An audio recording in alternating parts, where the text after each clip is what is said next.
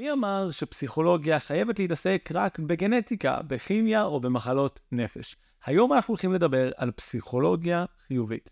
כן, השיעור הזה זה שיעור מספר שמונה בקורס פסיכולוגיה שלנו, פה ביוטיוב או בספוטיפיי, ואם עדיין לא צפיתם או לא האזנתם לשיעורים הקודמים, אני יותר ממזמין אתכם לעשות את זה.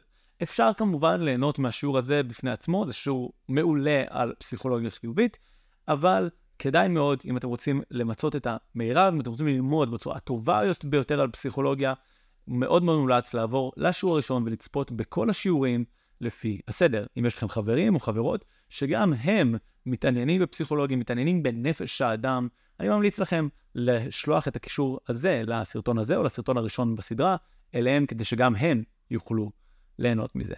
אז מטרת הפרויקט הזה היא כמובן במרכז, בראש ובראשונה, להנגיש את הידע הזה. הידע הכל כך חשוב ומשמעותי הזה בפסיכולוגיה לכמה שיותר אנשים, והשיעור הזה על פסיכולוגיה חיובית הוא השיעור המושלם לדעתי לעשות את זה, במיוחד אחרי כל השיעורים שכבר למדנו.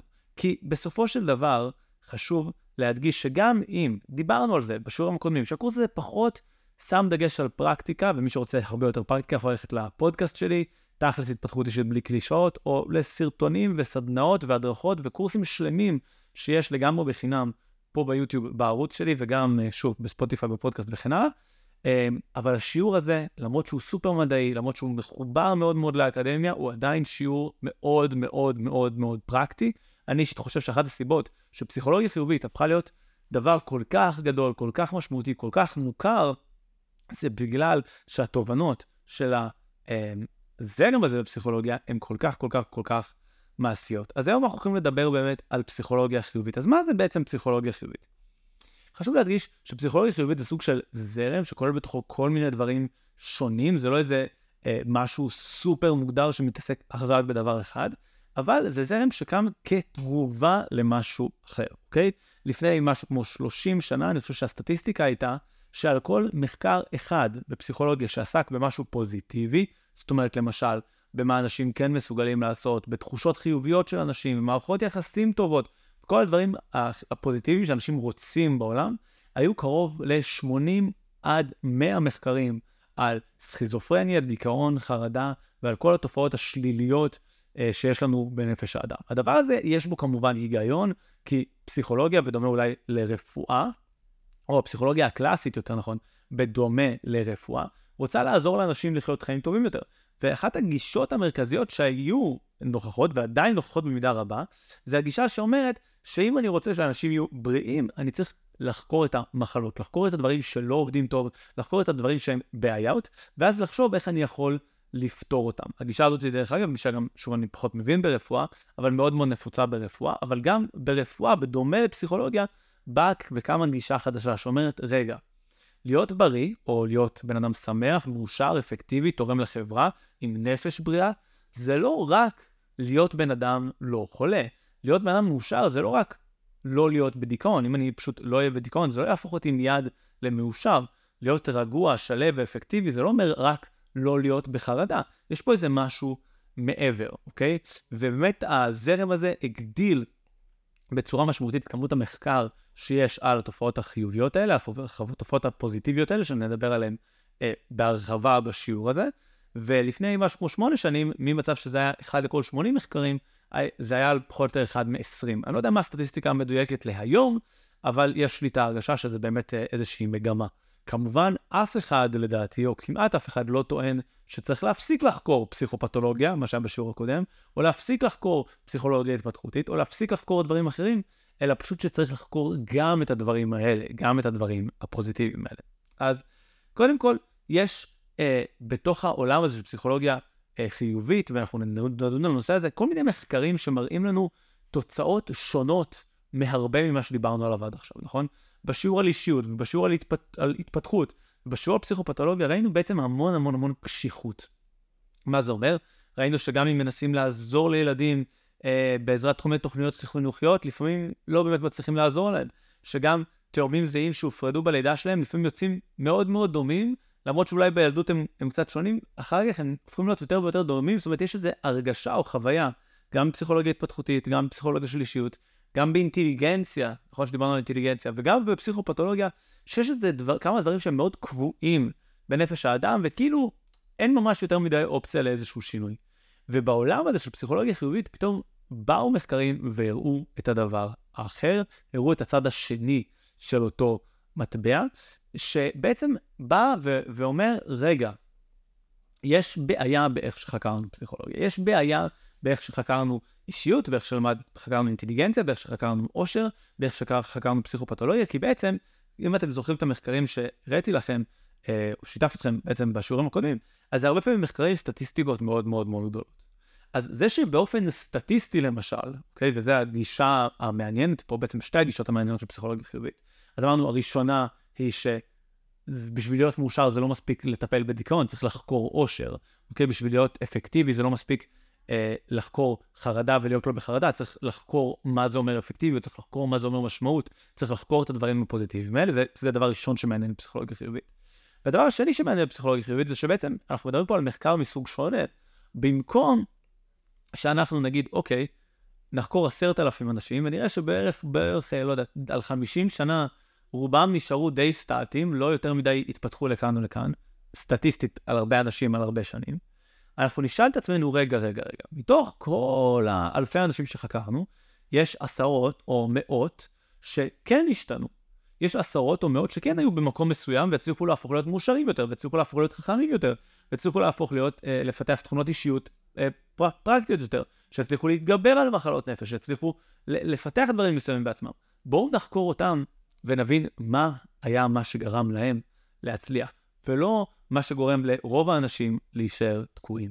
כמו במחקר על אושר שסיפרתי עליו לפני כמה שיעורים, שבעצם הראו, הראה שאושר זה תכונה יחסית קבועה במשך החיים, אז שוב, לרוב החיים, זה, לרוב האנשים, זה תכונה קבועה במשך החיים, אבל יש אנשים שמצליחים להעלות את רמת האושר שלהם, והשאלה היא, איך?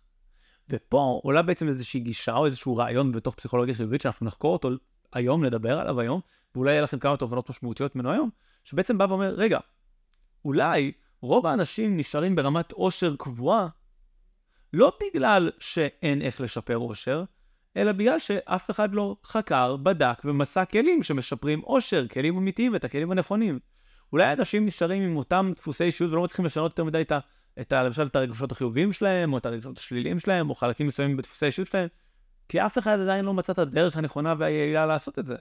אולי זו הסיבה שרוב האנשים לא מצליחים אה, לשפר את התכונות האלה, או להתקדם, או לעשות איזשהו שינוי.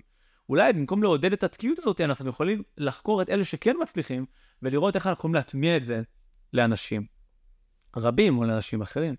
עכשיו, הבסיס של הזרם של פסיכולוגיה אה, חיובית, יושב על הזרם שנקרא, כמובן, פסיכולוגיה הומניסטית. דיברנו על זה מעט אה, בשיעורים הקודמים, אולי יש שיעורים אה, נוספים שנדבר על זה יותר, אה, מסלו ודומיו, שהדגישו בעצם את החשיבות של האדם עצמו, את זה שיש לנו תמיד הרבה יותר, את כל הנושא הזה של משמעות, של אה, ערך עצמי, של ביטוי עצמי, כל העולמות האלה, אה, וזה מתחבר מצוין עם העניין של, רגע, בואו לא נחקור רק את מי ש...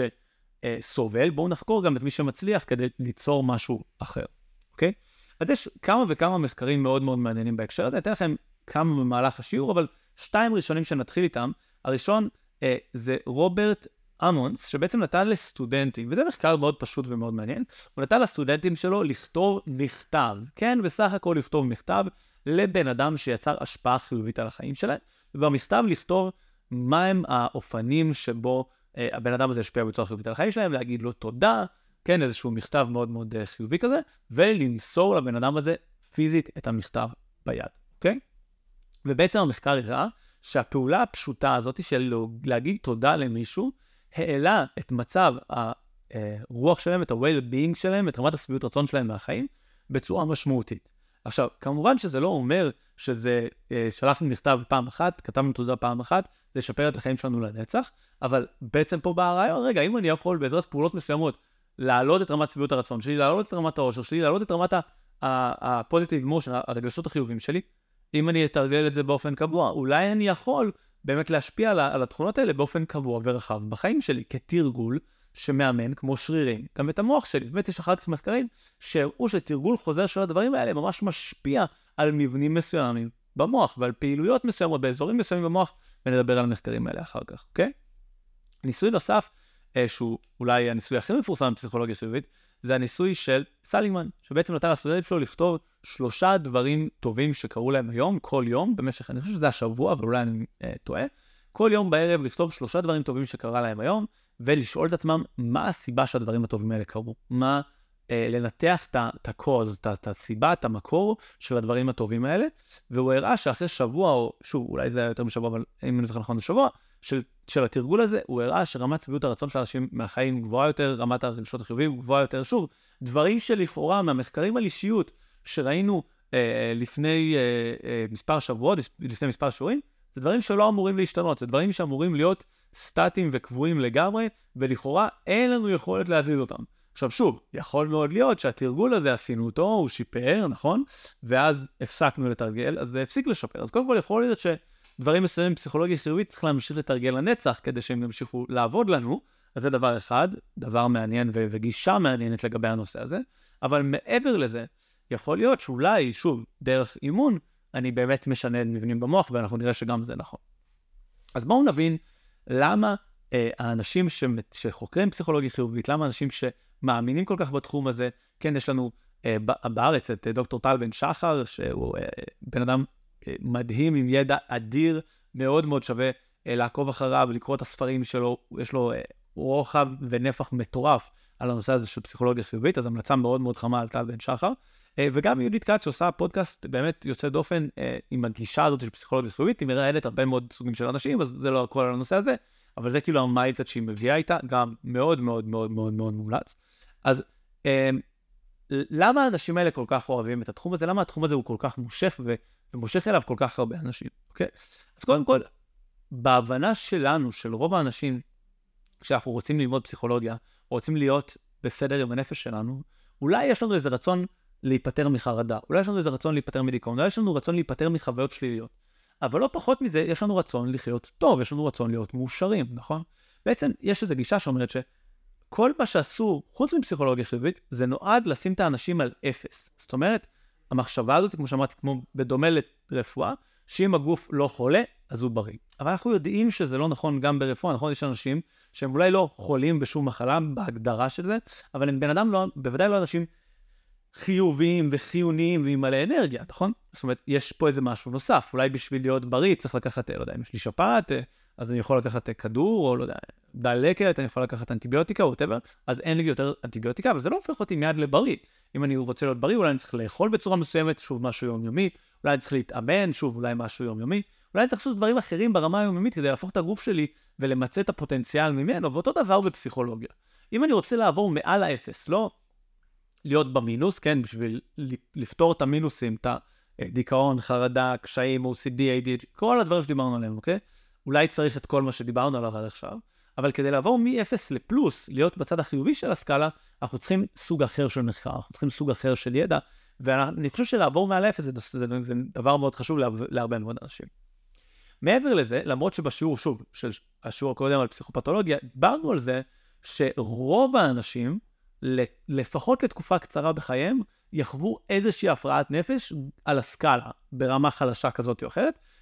עדיין, רוב האוכלוסייה, רוב הזמן, לא נמצאים במצב של הפרעת נפש. אוקיי? רובנו לא נמצאים רוב הזמן במצב של הפרעת נפש. אז זאת אומרת, אם אנחנו רוצים ללמוד איך לעבוד על עצמנו, איך לשפר את החיים שלנו, כל הנושא על פסיכופתולוגיה הוא יכול להיות מעניין, הוא יכול לתת לנו השראה לרעיונות, אבל הוא חוקר את הדבר שמעניין אותנו בצורה הרבה יותר עקיפה.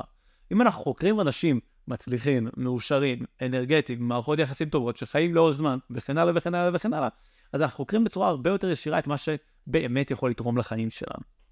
נקודה שלישית, מאוד מאוד חשובה, זה שכשאנחנו חוקרים את איך אנחנו יכולים להיות אנשים יעילים יותר, חיוביים יותר, פוזיטיביים יותר, יש לדבר הזה השפעה מדבקת. בן אדם אחד מאוד חיובי, בן אדם אחד מאוד אפקטיבי, בן אדם אחד עם חזון, עם ויז'ן, עם משמעות, עם שליחות, עם מערכות יחסים טובות, יוצר השפעה סביבתית משמעותית גם על האנשים מסביבו. גם אם הם במצקום נמוך יותר או גבוה יותר, אנחנו הופכים את העולם לטוב יותר.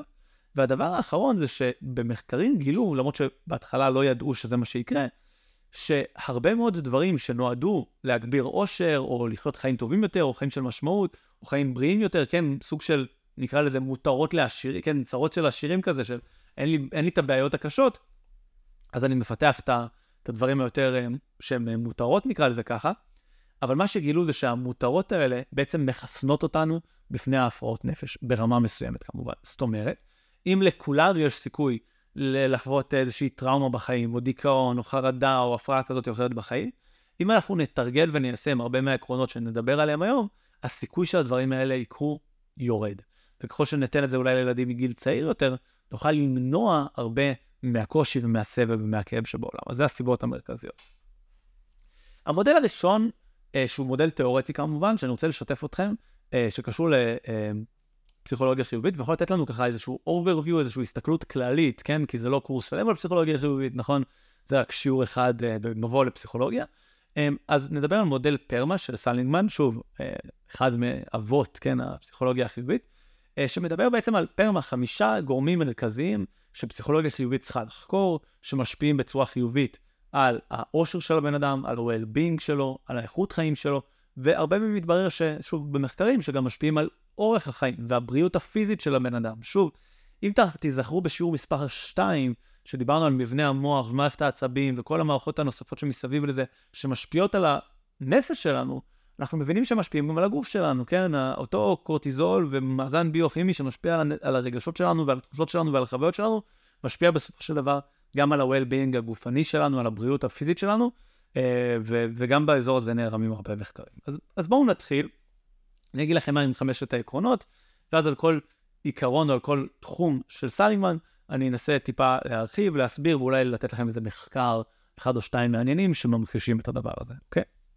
אז הדבר הראשון זה P, מה שנקרא Positive Emotion, או רגשות חיוביים. בעצם סלינגמן אומר, רגשות חיוביים זה לא רק משהו נעים, אוקיי? זה לא רק שכולנו רוצים להיות שמחים, וכולנו רוצים לחוות אושר, או קרבה, או אהבה, או חברות, או את כל דבר, כולנו רוצים להרגיש את זה כי זה נעים לנו בגוף, אבל זה לא רק נעים לנו בגוף, זה גם חיוני, אוקיי? הדבר הבא, נעבור על זה שנייה מהר, ואז נחזור לזה עוד הפעם, זה e-engagement, כלומר להיות בתוך משהו, להיות בהתמסרות. יש את הנושא הזה של flow, שנדבר עליו בהקשר, בהקשר של engagement, שיש עליו הרבה מחקר בשנים האחרונות, סוג של buzzword מוצדק, כי באמת יש שם מחקר מדהים ותוצאות מאוד מאוד יפות.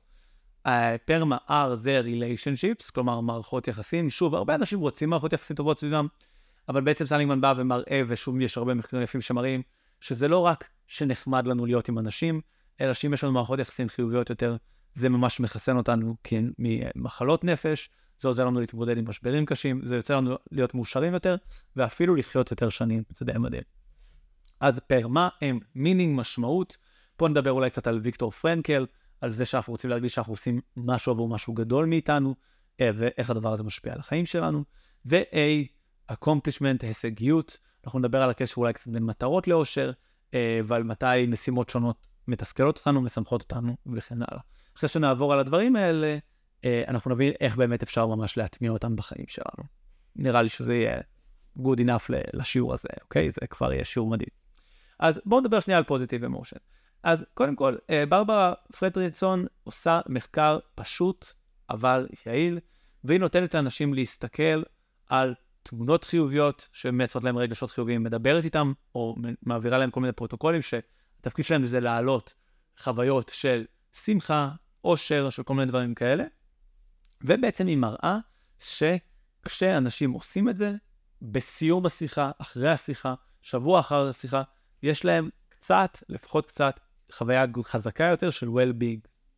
עכשיו, למדוד well-being או למדוד עושר זה דבר מורכב, נכון?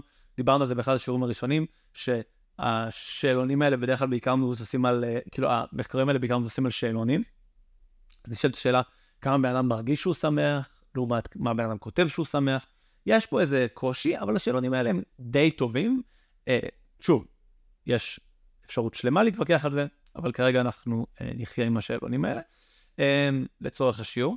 אז אנשים שהראו שהם עושים את הפעולות הפשוטות, פשוטות, פשוטות האלה, יש להם רמת well-being יותר גבוהה. מאוחר יותר הראו שאותם שאלונים שמראים well-being, מקושרים גם לחיים ארוכים יותר, חיים טובים יותר, בריאות טובה יותר ועוד. אוקיי? מספיק שאני מקיף את עצמי בחוויות או ברגשות חיוביים, כבר יש סבירות שאני אהיה יותר מרוצה מהחיים שלי, יש סבירות שאני אהיה יותר אפקטיבי, יש סבירות שאני אהיה חיים ארוכים יותר. יש נוס, ניסוי נוסף, שראשונה שעשתה אותה, אני חושב שזה לאורה קצמן, אני חושב שאולי היו עוד כמה חוקרים איתה, אבל זה ניסוי מאוד מפורסם על נזירות, שבעצם לקחו קבוצה מאוד מאוד גדולה של נזירות, ורצו לבדוק למה חלקן חיות על גיל יותר מאוחר, חלקן חיות על גיל יותר מוקדם, ובאמת ראו שאחד הדברים שמאוד מאוד מפרידים בין אלה שחיים חיים ארוכים או קצרים, שוב, למרות ששוב, תגידו גל, אבל יש פה גם גנטיקה, יש פה עוד דברים צודקים, אבל אחד הדברים הנוספים שהם ראו, זה שבאמת הנזירות שנוטות להביע ולדבר על עצמן בצורה שבו יש להם יותר רגשות חיובים, יש להם יותר well-being, מה שנקרא בשאלונים, יש להם אה, יותר יכולת לחוות את החוויות של הרגשות החיובים האלה, הם חיות לגיל יותר מאוחר. אוקיי? אז יש לנו קשר בין רגשות חיובים, זה משהו לזכור אותו. רגשות חיובים זה לא משהו שהוא רק כיף, זה לא משהו שהוא רק נעים, זה משהו שהוא תנאי הכרחי לחיים בריאים, ארוכים, שלבים, טובים וכן הלאה. אוקיי? אז בואו נדבר שנייה על engagement. זה היה positive emotion, בואו נדבר שנייה על engagement. אז בעולם של engagement, המחקר הכי מפורסם זה על הנושא של flow, ובנושא של flow המחקרים הם מאוד מאוד מאוד מאוד מעניינים, כי יש להם ממש, הם פיתחו שיטת מחקר חדשה, כי הם אמרו בעצם את הדבר הבא, תראו, זה נחמד ל- לעשות משהו בחיים של בן אדם, ואז למדוד אותו באיזושהי צורה, ואז אולי לפגוש אותו כמה ימים אחר כך, או כמה שבועות אחר כך, ולנסות לעשות את זה שוב. אבל רוב החיים של הבן אדם, כן, זה מי ה-Ching מי ה-Shoa, זה שיזם את זה, ביחד עם כמובן צוות חוקרים יותר רציני, אמר, רגע, אבל זה לא מספיק טוב, כי רוב החיים של הבן אדם לא קורים במעבדה, רוב החיים של הבן אדם קורים מול אנשים אחרים, בבית שלו, בעבודה וכן הלאה. והשיטה שהם עשו, היום זה כבר עם אפליקציה, אבל בהתחלה זה היה עם ביפרים, אני לא יודע אם אתם מספיק סקנים כדי לדעת מה זה, זה איזשהו מכשיר ישן שלפני שהיה טלפונים לכל בן אדם, שהיה סוג של מצפצף כזה, כמו, תחשבו על אס-אמסים של פעם, היה מצפצף לאנשים, שהם היו יודעים שהם צריכים להגיב לצפצוף הזה, כן, ביפר של פעם, וכל פעם שהביפר הזה היה מצפצף להם, הם היו צריכים לתעד באיזשהו יומן שהכינו להם, מה הם עושים כרגע, מהי רמת צביעות הרצון שלהם, ועוד כמה שאלות כאלה פשוטות, ואז עשו ממש מחקר שמודד כל מיני דאטה פוינטס, כל מיני נקודות מידע מהחיים של הבן אדם. זאת אומרת, היה אפשר לראות, בשעה שש חמישים וארבע, יוסי היה בארוחת ערב לבד, כן, גם מי עוד היה איתם, היה שם כמה שאלות בקיצה. יוסי היה בארוחת ערב לבד, והוא היה שש שבע רצון בחייו. יום למחרת, ב-עשר ארבעים ושלוש, אז יוסי אכל ארוחת בוקר, ביחד עם המשפחה שלו, הוא היה יותר שבע רצון. ואז היה אפשר לאורך הרבה מאוד אנשים שעשו להם את המחקר הזה, לאורך המון נקודות מידע, בעצם לחקור ולהגיד, אוקיי, מה טיב הדברים שגורם לאנשים להיות הכי מאושרים? איפה האנשים הכי אפקטיביים, איפה האנשים מרגישים הכי טוב, מה הסיטואציות הסביבתיות שמאפשרות את זה, וממש אחר כך במעבדה, אולי לפרק עם האנשים את הנקודות האלה ולהבין אותם יותר לעומק, אבל זה היה ממש אה, כניסה הרבה יותר עמוקה לחיים של אנשים. ובאמת, התובנה, או אחת התובנות של המחקר הזה, זה שיש איזשהו מצב רגשי, במרכאות שהם מגדירים אותו כאידיאלי, או, או מאוד מאוד גבוה, שהם כינו אותו כפלואו, מצב שבו אני מאוד מאוד ממוקד במה שאני עושה, אני מאוד מאוד מרוכז במה שאני עושה, והחוויה שמה זה החוויה הגבוהה ביותר לפי מה שהם אומרים, ואת הדבר הזה אפשר למצוא בשיחות עם אנשים, אפשר למצוא בעבודה משמעותית, אפשר למצוא במוזיקה, אפשר למצוא בכל מיני גורמים, אבל בעצם הדבר הזה ממש קושר לאפקטיביות בעבודה, אנשים שיש להם יותר את הדבר הזה, לאפקטיביות בעבודה, סביעות רצון מהחיים, עושר, וכן הלאה, וכן הלאה, וכן הלאה, ואתם מתחילים לראות שכל הדבר הזה בעצם מתחבר חזרה לכל שאר הדברים. אז כשאני ממש ממש בתוך משהו, אוקיי, אז זה הנקודות וזה הרגעים הכי מאושרים בחיים שלי. תחשבו על הרגעים האלה בחיים שלכם שבהם הזמן עבר בטיל, שהייתם בשיחה עם מישהו, וזה הרגיש לכם כאילו, דיברתם איתו עשר דקות או רבע שעה או חצי שעה, אבל עברו שעות, שהזמן טס, שפשוט הייתם בתוך זה, וכאילו כל העולם מסביב נעלם, זו החוויה שהם כינו את הפלואו. יש ספר שלם על הנושא הזה, ממליץ לכם מאוד מאוד מאוד לקרוא, אז זה מאוד מאוד מומלץ. אז זה E. R, אמרנו relationships, מערכות יחסים, אז שוב, מערכות יחסים חיוביות זה גורם מאוד מאוד חזק ומשפיע, כן, על החיים של כולנו. יש מלא מחקרים, אני אתן לכם אחד מהם שבוצע בהרווארד, על מאתיים שישים ושמונה תלמידים, שממש בחרו אותם לפי מצב סוציו-אקונומי ומצב משפחתי וכל מיני דברים כאלה, יצרו איזשהו ארסנל די מגוון, וחקרו אותם במשך כמה עשרות שנים, כל כמה שנים, כל כמה שנים, כל כמה שנים, איזושהי תקופה.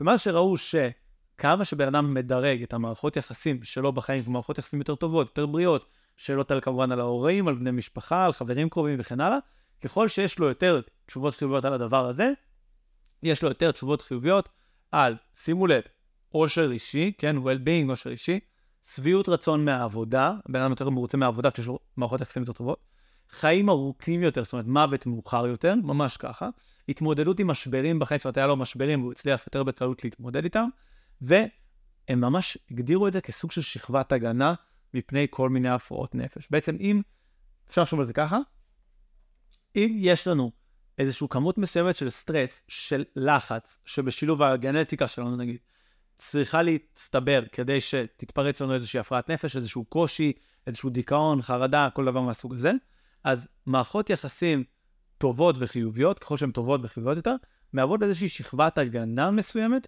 שבעצם בשביל להביא אותנו לאותו מקום, יצטרך להיות מופעל לנו הרבה יותר לחץ. זאת אומרת, היכולת שלנו להתמודד עם הרבה הרבה יותר לחץ, לפני שאנחנו נשברים, לפני שקורה לנו משהו שלילי לנפש, וזה רק בסך הכל מערכות יחסים עם אנשים פשוטות, אבל צריכות להיות חיוביות ופוזיטיביות, אוקיי? אז אמרנו, M זה meaning, ופה אני רוצה לחבר אתכם לויקטור פרנקל. בעיניי, מי שלא קרא את הספרים שלו, זה, זה must. אני חושב שכל אדם באשר הוא אדם כדאי, ראוי, מומלץ, שיקרא את הספר, האדם מחפש משמעות. שם הוא ממש מספר את ה... כן, זה סוג של סיפור שואה שלו, בחצי הראשון, ובחצי השני הוא מדבר על, על התורה שלו, לגבי אה, הנפש, לגבי מה הוא חושב על אנשים וכן הלאה, על איך אנשים מתנהלים. אה, דוגמה מאוד פשוטה לזה, שהוא מספר באמת בספר, זה אה, על, על החגים. זו דוגמה שמאוד תפסה אותי, ושהיא מאוד רלוונטית לזה.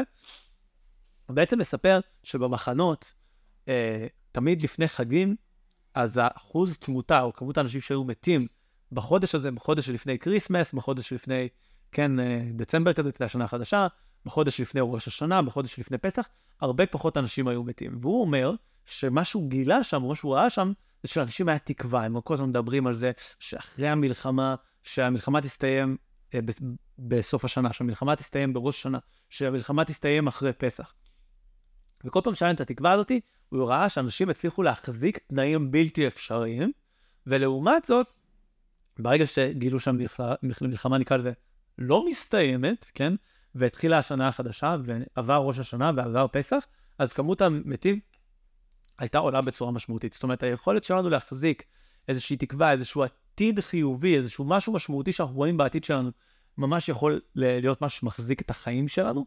ויקטור פרנקל מרחיב על זה מאוד בספר, אני ממליץ מאוד לקרוא.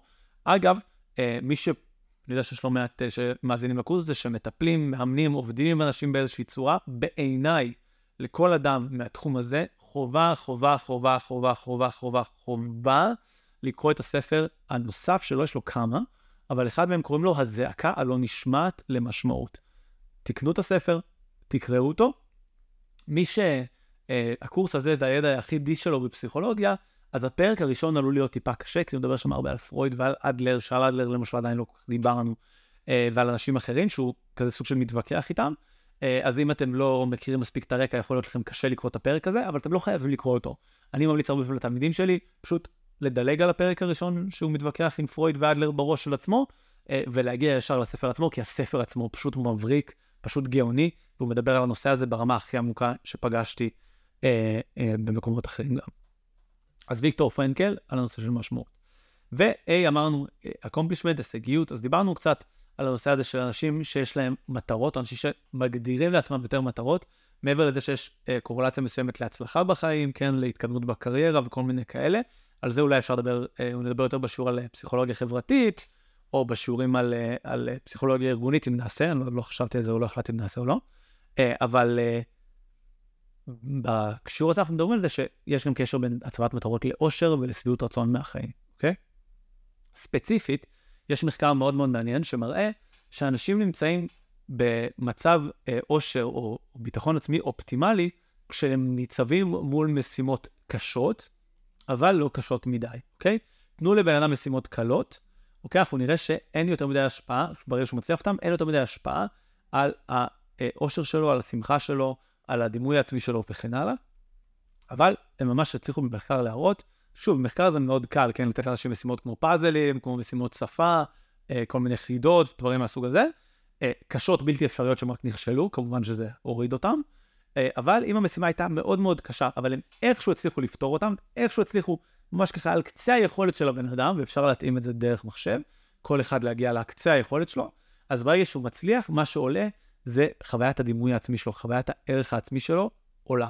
עכשיו שוב, מה זה ערך עצמי, מה זה דימוי עצמי, מנקודת מבט פסיכולוגית, לא עכשיו אפשר לדון על זה ברמה הפילוסופית המון, אבל ברמה, איך אפשר למדוד ברמה פסיכולוגית את הערך העצמי, את הביטחון העצמי של הבן אדם, דרך הרגשות החיוביים שהוא חווה, דרך הרגשות השליליים שהוא חווה, דרך איך הוא תופס את עצמו מול סיטואציות מסוימות, והדבר הזה כמובן משפיע שוב על כל הדברים האחרים שדיברנו עליהם. ודבר נוסף, או מסר נוסף שמאוד מאוד חזק, זה שהראו שאנשים שמצליחים לבצע כל מיני משימות, כל מיני עבודות, או כל מיני לעשות כל מיני פרויקטים בתקופות של קושי ומשבר, יש להם יכולת התמודדות טובה יותר עם קשיים, יכולת התמודדות טובה יותר עם משברים, וזה כמובן קשור להצבת מטרות ולהישגיות, כי אם אני מציב לעצמי מטרות אה, שהן בלתי אפשריות ביחס לתקופה, ביחס ליכולת שלי בתקופה הזאת או משהו כזה, אז אני לא אקבל את התועלת האדירה. אם אני לעומת זאת מציב לעצמי מטרות שתואמות את התקופה, שתואמות את היכולת שלי, ממש בקצה העליון שלהם מסוגלות, שמה אני אוכל באמת להצליח, לשפר את הדימוי העצמי שלי ולהתמודד טוב יותר עם הקשיים והאתגרים שבחיים שלי. דרך אגב, הנושא הזה של לעשות את הדבר הכי קשה, או בערך הכי קשה שאני מסוגל לעשות, זאת אומרת לא קל מדי ולא קשה מדי, זה נושא שגם במחקרים על flow גילו אותם, זאת אומרת בשביל להיות בסטייט של flow, אחד הדרכים הכי יעילות להגיע לזה, זה לעשות משהו אחד מעניין אותי, או שהוא חשוב בעיניי, כן, אז זה גם נושא של משמעות, ודבר שני, אני צריך להיות מאוד engaged, כן, מאוד בתוך זה, אבל גם העניין הזה של הקושי מאוד מאוד משפיע, אם משימה קלה מדי, כנראה שאני לא אהיה בפלור, אם משימה קשה מדי, הפלור יישבר, אוקיי? אז זה משהו כך חשוב, שכל הנקודות האלה בעצם מתחברות אחת לשנייה, וזה לדעתי סימן למודל תיאורטי טוב, נכון? כי אם מודל תיאורטי הוא לא טוב, אז כל דבר כזה עומד בפני עצמו, ואז אי אפשר למדוד אותם והכל. אבל אם אנחנו יודעים כבר מתוך המחקרים האלה, שבכללי, בן אדם שחווה רגשות חיוביים, שיש לו מערכות יחסים טובות, שהוא יותר סבר רצון מהחיים, אז הוא מקבל את כל התועלות של הכל, שכל הדבר הזה הכל בא ביחד, אז המודל הזה בעצם מפרק לי משהו מאוד טוב. בעצם אני יכול לגעת לכל אחד מהדברים האלה ולשפר אותם בצורה דרגתית כדי לשפר את החיים שלי. עכשיו בואו נדבר על איך אפשר באמת להטמיע את התובנות האלה בחיים שלנו. ובפסיכולוגיה חיובית נהוג לדבר על שלושה דרכי הטמעה מרכזיות, אוקיי? הדרך הראשונה היא חינוך. כבר היום במדינת ישראל, עם כל זה שהרבה אנשים אוהבים לרדת על מערכת החינוך ולהגיד כמה היא לא מתקדמת וכמה היא לא טובה, ויכול להיות שיש הרבה ביקורת מוצדקת עליה, במיוחד על איך שהייתה לפני עשרים שנה. אני חושב שבשנים האחרונות יש התקדמות מדהימה במערכת החינוך. כמובן שתמיד יש עוד לאן להתקדם ועוד לאן לשאוף, אבל שבשנים האחרונות ספציפית יש התקדמות מאוד מאוד טובה. שוב, יש עוד הרבה לאן לשאוף, עוד הרבה לאן להתקדם, יש הרבה מקומות שאנשים, ילדים עדיין נופלים בין הכיסאות, אבל יש איזשהו שיפור. ולמשל אני יכול לראות שעבור הילדים שלי, פתאום מלמדים אותם בבית ספר מדיטציה, פתאום מלמדים אותם בבית ספר אה, לשים פוקוס על, על מערכות יחסים בין הילדים הרבה יותר מאשר רק על ציונים. למשל, אה, מלמדים אותם אה, אה, לבטא את הרגשות שלהם, וספציפית גם לדבר על הרגשות החיוביים שלהם. זאת אומרת, אם אני מצליח דרך מערכות החינוך להטמיע לילדים את ההרגלים הנכונים, את התפיסות הנכונות, את התרגילים הנכונים, את המיומנויות הנכונות, שיאפשרו להם לבנות את כל הפרמה הזה, את כל ה... מערכות יחסים האלה, את הרגשות החיוביים האלה, את המשמעות, את ההישגיות וכן הלאה. שוב, יש מקומות שמערכת החינוך כבר התחילה לעבוד, יש מקומות שעדיין לא. אבל דרך חינוך זה דרך מאוד מאוד טובה להטמיע את הדברים האלה, כדי לייצר ילדים מאושרים יותר, שיהפכו להיות מבוגרים מאושרים יותר, שיהפכו את החברה שלנו לחברה מאפשרת יותר, בריאה יותר ואפקטיבית יותר. כמובן שהחינוך הזה לא חייב לבוא בגיל בית ספר, הוא יכול לבוא גם בגיל מאוחר יותר, וכל אחד מאיתנו יכול גם להכניס את זה לילדים שלו, כן? השאלה היא אם אתם דואגים, אה, לא יודע מה, להטמיע לילדים שלכם רגשות חיוביים. האם אתם דואגים, אה, או מלמדים את הילדים שלכם להיות ב- ב- בסטייטים של פלואו, בסטייטים מדיטטיביים? האם אתם מלמדים את הילדים שלכם להיות בסטייט של הוקרת תודה? סתם משהו קטן שאני לקחתי מהמחקר הזה, זה שאני הוספתי בבית שלי, אה, לטקס הדלקת נרות ביום שישי, כן, בערב שבת, אה, אנחנו לא רק מדליקים נרות, וליאל מדליקה, אשתיקה, מדליקה את הנרות לבד, זה לא מה שקורה, אלא כשאנחנו מדליקים נרות, כל בני המשפחה באים, עם אבא שלי, אמא שלה, עם אחד מהבני משפחה המורחבת גם נמצאים איתנו, הם גם מצטרפים, ומה שאנחנו עושים, אנחנו עושים סבב תודות. זאת אומרת, כל אחד, ואני מתחיל, או הילדים מתחילים, או גם הילדים מתחילים, אם הם רוצים, אומר תודה לכל אחד מבני הבית על משהו אחד שעשו עבורו. אז רוי הקטן שלי בן שש, וטי הקטן שלי בן ארבע, ביום שישי כל שבוע בא ואומר תודה רבה לאמא על אחת, שתיים, שלוש, ארבע שהיא עשתה עבורי השבוע. תודה רבה לאבא על אחת, שתיים, שלוש, ארבע דברים שהם עשו עבורי השבוע. תודה רבה לרוי על הדברים שעשה עבורי. ואם סבא או סבתא נמצאים, אז גם להם. והדבר הזה בעצם, אני, אני ראיתי מאוד מאוד מהר, איך בעצם שהתחלנו להכניס את הימי שישי, את ההדלקות נרות האלה, פתאום אני ראיתי שגם במהלך השבוע, הילדים אוהבים את זה, ומתחילים להגיד תודה בצורה עמוקה. לא, תודה אמא שהבאת לי סנדוויץ', לא, אלא, וואי, תודה שכשאת משחקת איתי, זה גורם להרגיש כיף, שאת עושה עבורי את הדברים האלה והאלה והאלה. הם התחילו לייצם את זה גם במהלך השבוע עם אנשים אחרים, ועבורי זו הייתה ההצלחה הכי גדולה. אז אנחנו יכולים לחנך את הילדים שלנו, ולהכניס להם את זה דרך חינוך, דרך כל מיני תקסים, דרך כל מיני דברים שאנחנו עושים איתם. וגם שוב, זה גם לא רק עבור הילדים, זה גם עבורנו. בעצם זה שאני כל שבוע מודה על הילדים שלי, מודה על אשתי, והיא, וכן הלאה, זה הופך את כולנו לאנשים מאושרים יותר. טקס קטן, פשוט, ברור, אבל מאוד מאוד חזק. כמובן, אתם יכולים להטמיע את זה בצורה שמתאימה לכם. דבר נוסף זה דרך הטמעה במקומות עבודה. אז יש מקומות עבודה שממש, אתם יודעים, מטמיעים תרגילי יוגה ומדיטציה בעבודה, או עושים כל מיני ערבי גיבוש חברתיים וכל מיני כאלה. אבל מעבר לדברים האלה, כן, ששוב זה כבר קצת חזרה על מה שדיברנו בבתי ספר, זה קצת מיותר לדבר על זה עוד פעם, אבל בנושא של משמעות והישגיות יש הזדמנות מאוד מאוד גדולה בארגונים. בארגונים ובחברות קטנות, גם בחברות גדולות, יש את ההזדמנות למנהלים, בין אם זה מנהלים בכירים בהנהלה הבכירה, ובין אם זה מנהלי ביניים, ממש ברמת הצוותים והשטח, לייצר לצוותים שלהם ממש עניין של משמעות, ועניין של הישגיות בתוך הצוות. לייצר את החוויה הזאת, זה לא רק ישפר את התוצאות של הארגון, או התוצאות של החברה, או התוצאות של הצוות, אלא באמת ישפר את הבריאות ואת האיכות חיים של כל העובדים. הדבר הזה גם מתבטא ברמת הכסף של הארגון, אבל גם ברמת הרצון של העובדים להישאר. אחד ההרצאות שאני מעביר בארגונים, כן?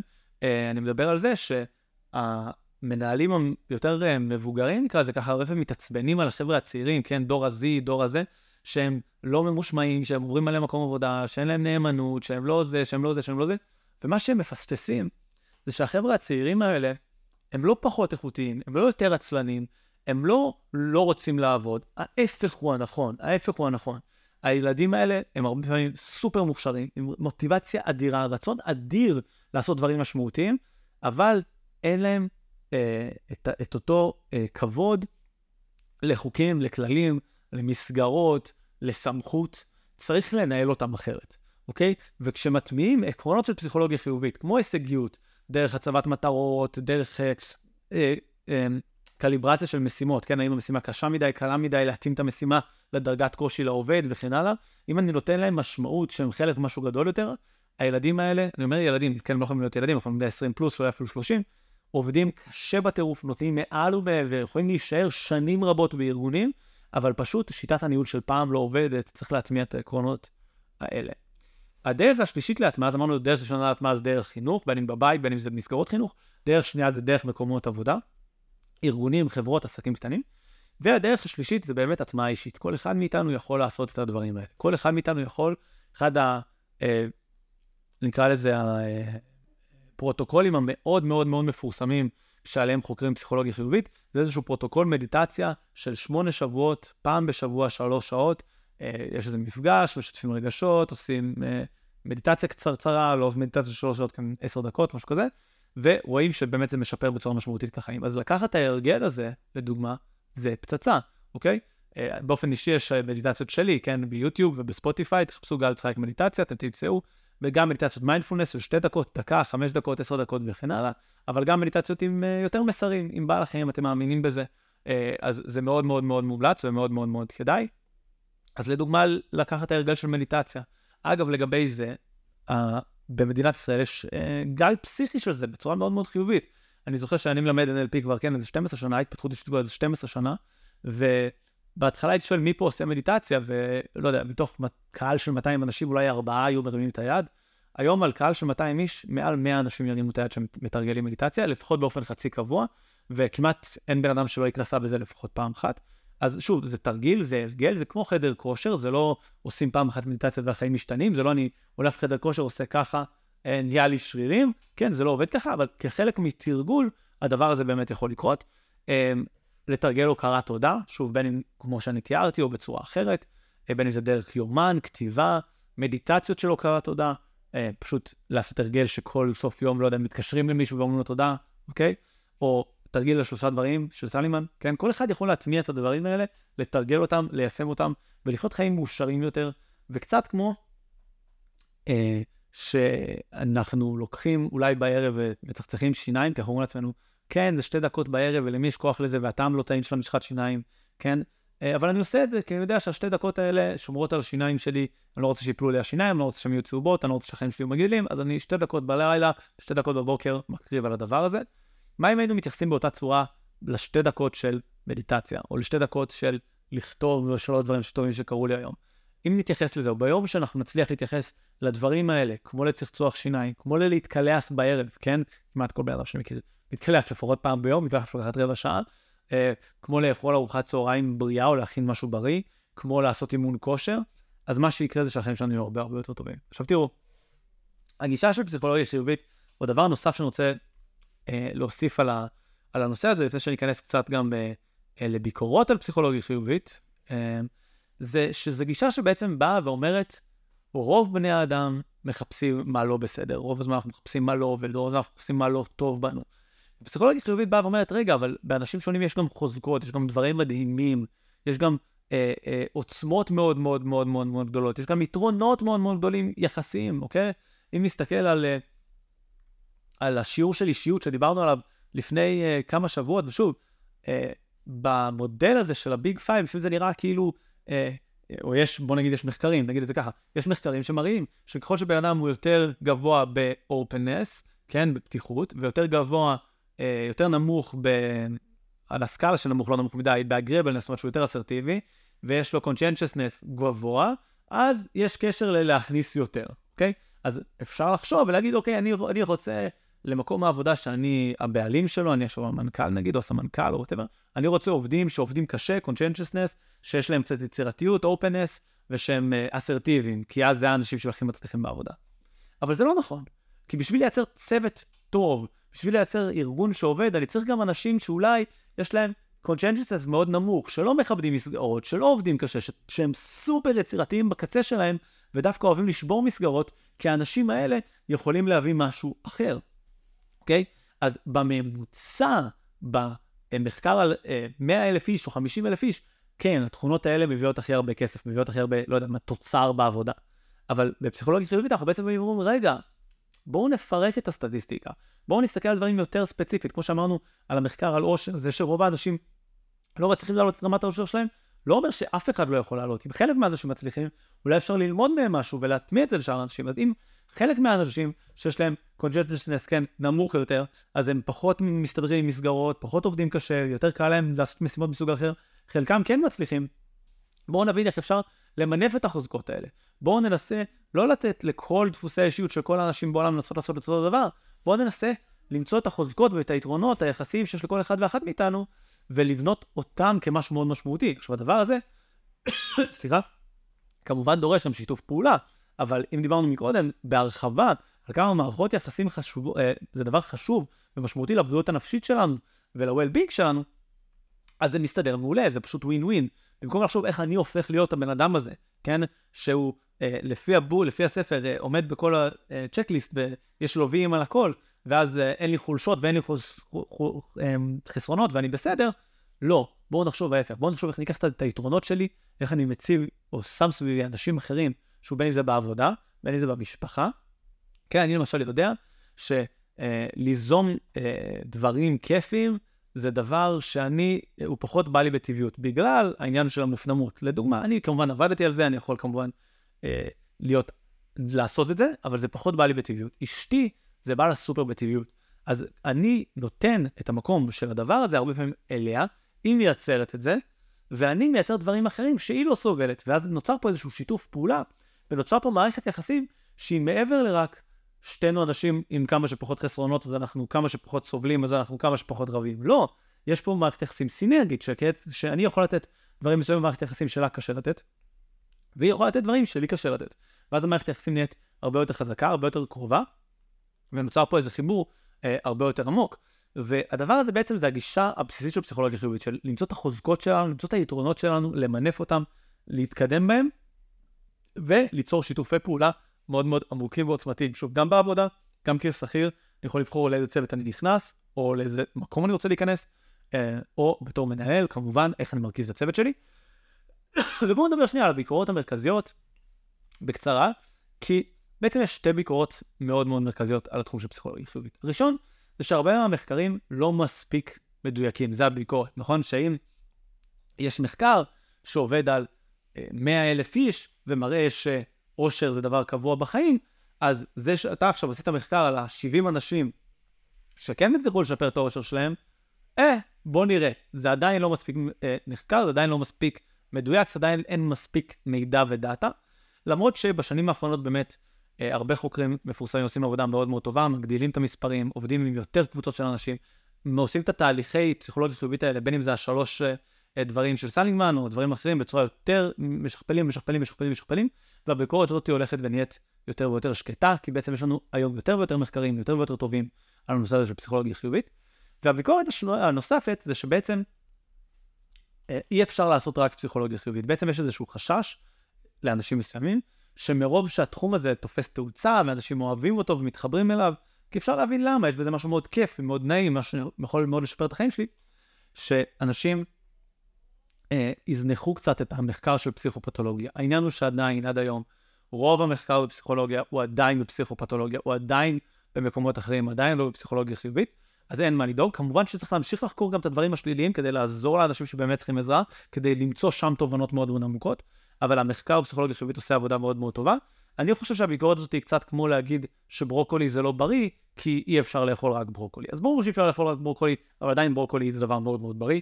אולי לא כדאי לחקור רק פסיכולוגיה חיובית, אולי לא צריך ללמוד רק פסיכולוגיה חיובית, אולי צריך ללמוד את כל המגוון של הדברים שיש ללמוד בפסיכולוגיה, אבל פסיכולוגיה חיובית זה בלי שום ספק דבר מאוד מאוד משמעותי. פשוט זה הסיבה שהקורס הזה כאן, נכון? הקורס הזה פה לא כדי ללמד לכם רק פסיכולוגיה חיובית, שזה הדבר הכי כיפי, אולי, או אחד הדברים הכי כיפים, אלא לעשות לכם איזשהו מעבר על כל האסכולות של פסיכולוגיה בצורה מאוד מאוד מעניינת. אני מקווה שיש בזה גם פרקטיקה וגם עומק.